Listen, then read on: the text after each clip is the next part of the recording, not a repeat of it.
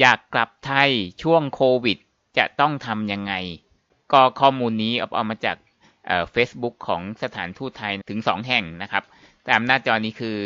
ที่สเปนแล้วก็เดี๋ยวจะมีของที่อิตาลีนิดนึงเอามาอ้างอิงเดี๋ยวจะลงลิงก์ไว้ที่ใต้วิดีโอ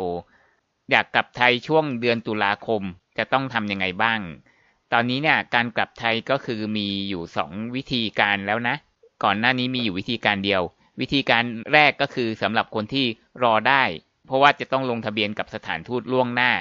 แล้วก็ต้องรอคิวซึ่งอาจจะนานหรืออาจจะไม่นานก็แล้วแต่เสี่ยงดวงเอาแล้วก็ต้องจ่ายค่าเครื่องบินพิเศษกับทางสถานทูตนะราคาก็คือจะค่อนข้างแพงตั๋วขาเดียวเนี่ยอาจจะราคาเท่ากับตั๋วไปกลับเลยด้วยซ้ำก็คือรอคิวแล้วก็จ่ายค่าเครื่องบินพิเศษแต่ว่าจะได้กักตัวฟรีก็คือในสถานที่ที่ทางรัฐบาลจัดไว้ให้เขาเรียกว่า State Quarantine 14 วันส่วนอีกวิธีการหนึ่งก็คือวิธีการที่2เนี่ยก็คือถ้าเรายอมจ่ายค่ากักตัวเองใน Alternative State Quarantine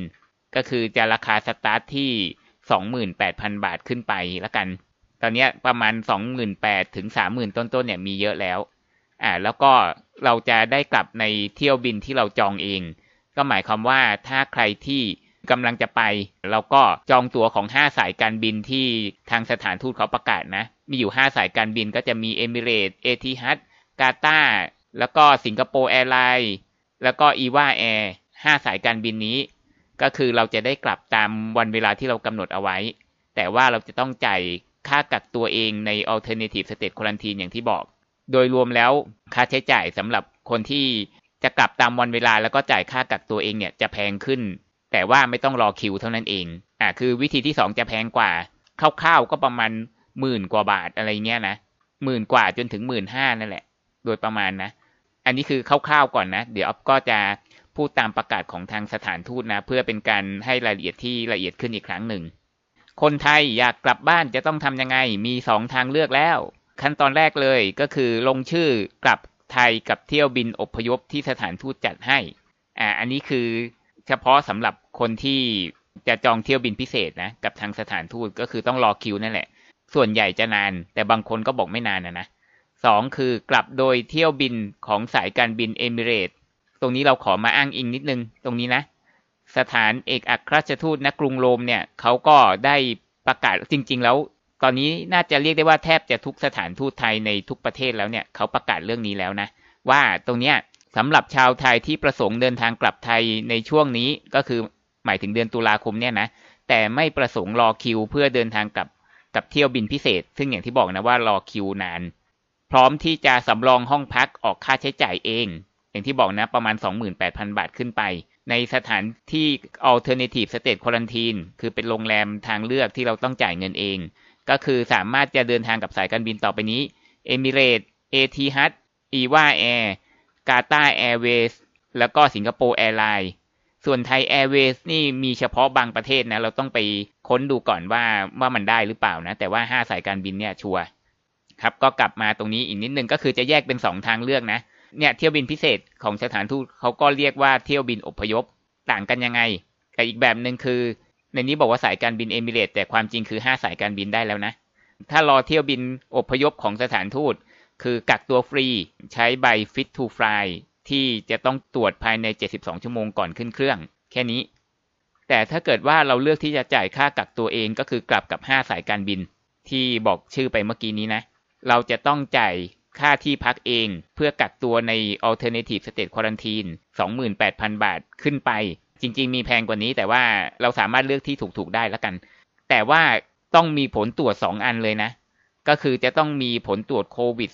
-19 โดยวิธี PCR ที่ตรวจแล้วต้องเป็นลบด้วยนะก็คือไม่ติดโควิดอ่ะเป็นเนกาทีฟถ้าเป็นโพสิทีฟอดเสียค่าจองโรงแรมฟรีเลยแล้วก็ต้องมีใบ Fit to Fly 72ชั่วโมงก่อนเดินทางด้วยไอใบตรวจโควิด -19 เนี่ยแหละมันจะทำให้ค่าใช้จ่ายแพงขึ้นอีกพอสมควรเลยหลายพันเลยเหมือนกันทำไมจะต้องมีใบตรวจโควิด -19 ด้วยคนกับเครื่องบินพิเศษนี่เครื่องบินเขาปล่อยสารค่าโควิดให้หรือไงแต่ในขณะที่เครื่องบินสายการบิน5สายการบินเขาไม่มีสารค่าโควิดบนเครื่องบินหรือไงทำไมถึงต้องมีใบตรวจโควิดแต่อีกกลุ่มนึงทำไมถึงไม่ต้องมีอันนี้คือยังไงเลือกปฏิบัติหรือเปล่า ที่พูดเมื่อกี้ไม่ได้หมายถึงแต่ว่าสถานทูตหรืออะไรนะมันเป็นนโยบายของทางส่วนกลางอ่ะฉะนั้นถ้าเราจะไอ้นี่เราก็ต้องตำหนิส่วนกลางแหละว่าทำไมเลือกปฏิบัติเหรอคนกลับกับเที่ยวบินพิเศษมีแต่ Fit to Fly อย่างเดียวอ่ะคนกลับกับแบบจ่ายเงินเองอ่ะคือเขาจะใช้มาตรฐานเดียวกับชาวต่างชาติไงคนที่จ่ายเงินเองอ่ะจะใช้แบบเดียวกับชาวต่างชาติเลยแล้วก็มันเป็นการเอาเงินไปให้คลินิกต่างชาติโดยใช่เหตุนะ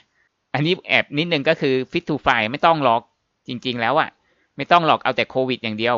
ทั้งเที่ยวบินพิเศษทั้งเที่ยวบินจ่ายค่ากักตัวเองเนี่ยเอาโควิดทั้งคู่เลยตรวจโควิดทั้งคู่เลย Fit to Fly ไม่ต้องหลอกตรวจทำไมแล้วก็ขั้นตอนการติดต่อสถานทูตต้องทำยังไงบ้าง